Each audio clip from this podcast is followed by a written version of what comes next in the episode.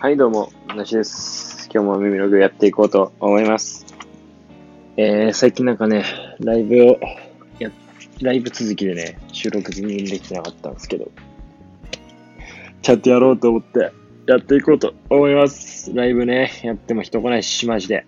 レターも来ないし、悲しいっすね。まあ、そんなことは置いといて、えー今日はね、えー今日は YouTube の方ですね、僕は更新しました。なので、これを聞いてる方はぜひね、見ていただきたいんですけども、えー今回も、え前回の引き続き、梨美酒探訪ということで、前回ね、あのーこの間行った、えー美酒、愛知県一宮のね、えー工場さんのね、えー工場見学の続きを、えーっと、公開しました。今回は、北巻織というところですね、にお邪魔して、前回はくずりけおり工業さんだったんですけど、今回は北巻織さんにね、お邪魔して工場見学と、ガラボーっていうね、えー、綿の糸を作る体験をさせてもらって、すごい楽しい時間でした。その日はね、あの、一日に、えー、2工場ですね、この2つを午前中と午後ではしごして、工場見学はしごをね、させてもらって、いや、本当にね、いい一日でしたよ。ハードでしたけど、なかなか。で、北巻織さんはね、えっと、まあ、見学の面では、くずりけおりさんはね、もうガンガンに古いね、食器が動いてて、それを見ることができて、すごい楽しくて、まあ、なんだろう、いろんなね、その工程の、工程一つ一つがね、すごく、あの、驚きがあったんですけども、今回は、その、北巻織さんはですね、現在は、あの、昔はね、そういう古い食器をいっぱい持ってて、やったみたいなんですけど、今はね、結構ニットをメインにやってて、えー編み機っていうね、ニット編む機械がいっぱいあって、なんで編み機をね、メインに、まあそ、それを見れたのも結構ね、あの、面白かったんですけど、やっぱり、そこでできたガラボーっていう、その、さっきも言った、面のわたわたを、こう、糸にしていくね、えっ、と、まあ、機械みたいなものがあるんですけども、それをね、こう、体験ということで、まあ、体験って言っても、ちょっとこう、糸をどういう風にしてやってんのかみたいなところをね、ちょこっとやらせてもらうっていう感じだったんですけど、それでも結構、あ面白いなって思って、やっぱり、僕らのこの生きてる世界では、こう、生地が当たり前のように存在するじゃないですか。洋服もそうですけど、洋服以外、うんなんだろう、今僕のこう視界に入るもので言ったら、なんか布団だったりとか、ね、布団の中でもね、シーツだったりとか、まあタオルとかね、座布団とのカバーとか、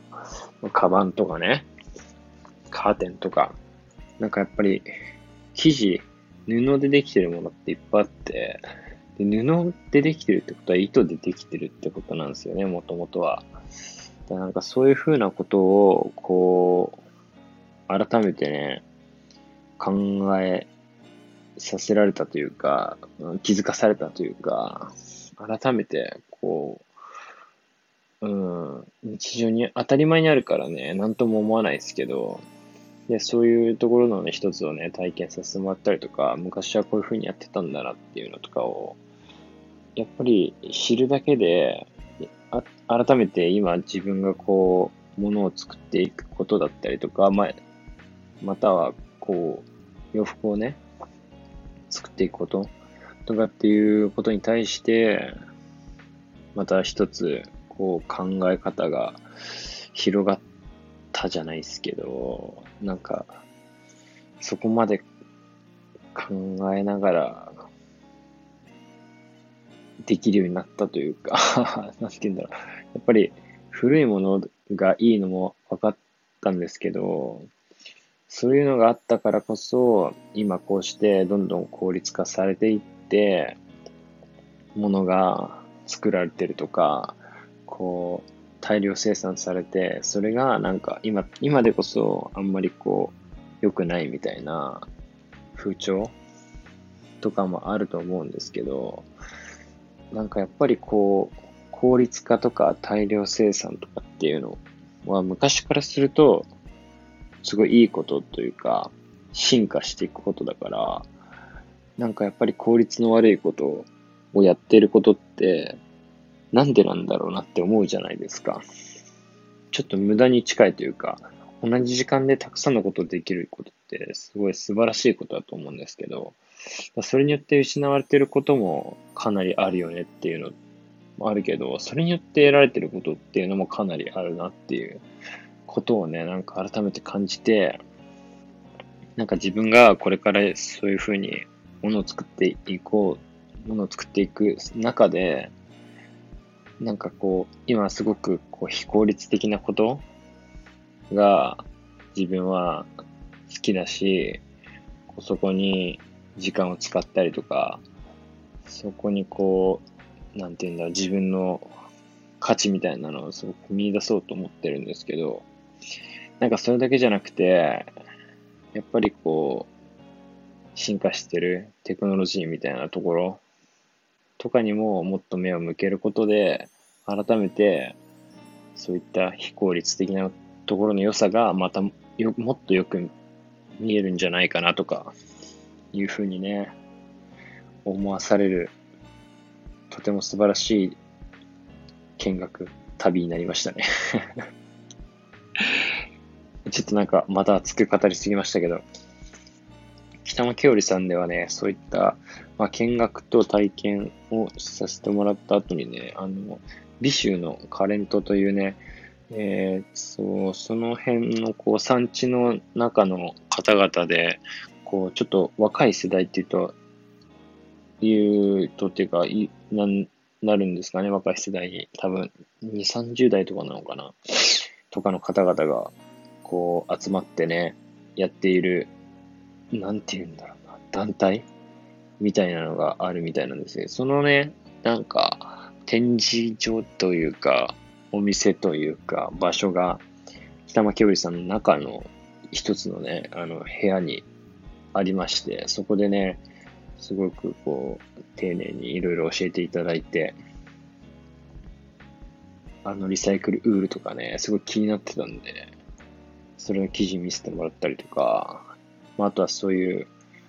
まあ、原料にこだわった、えー、洋服とかが置いてあったりとか、で、そこの、そのビッシュのカレントっていう団体についてだったりとか、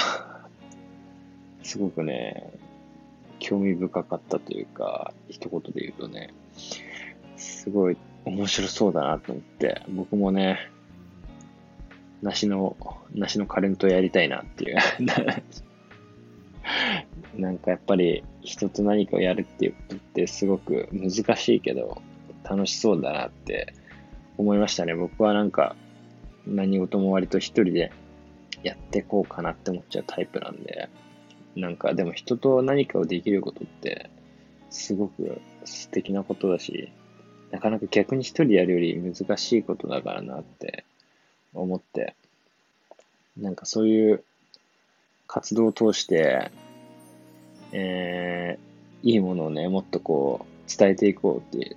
いう感じだったんで、あ、すごい、見習わなきゃなって思って、僕も頑張って発信していかなきゃと思って、気合を入れて、YouTube と、スタンド FM、これからも頑張っていきたいと思います。そんな感じで、今日は、えー、YouTube 公開したという話です。でした。ぜひね、えー、この熱いトークとともに YouTube の方をご覧ください。それでは、また。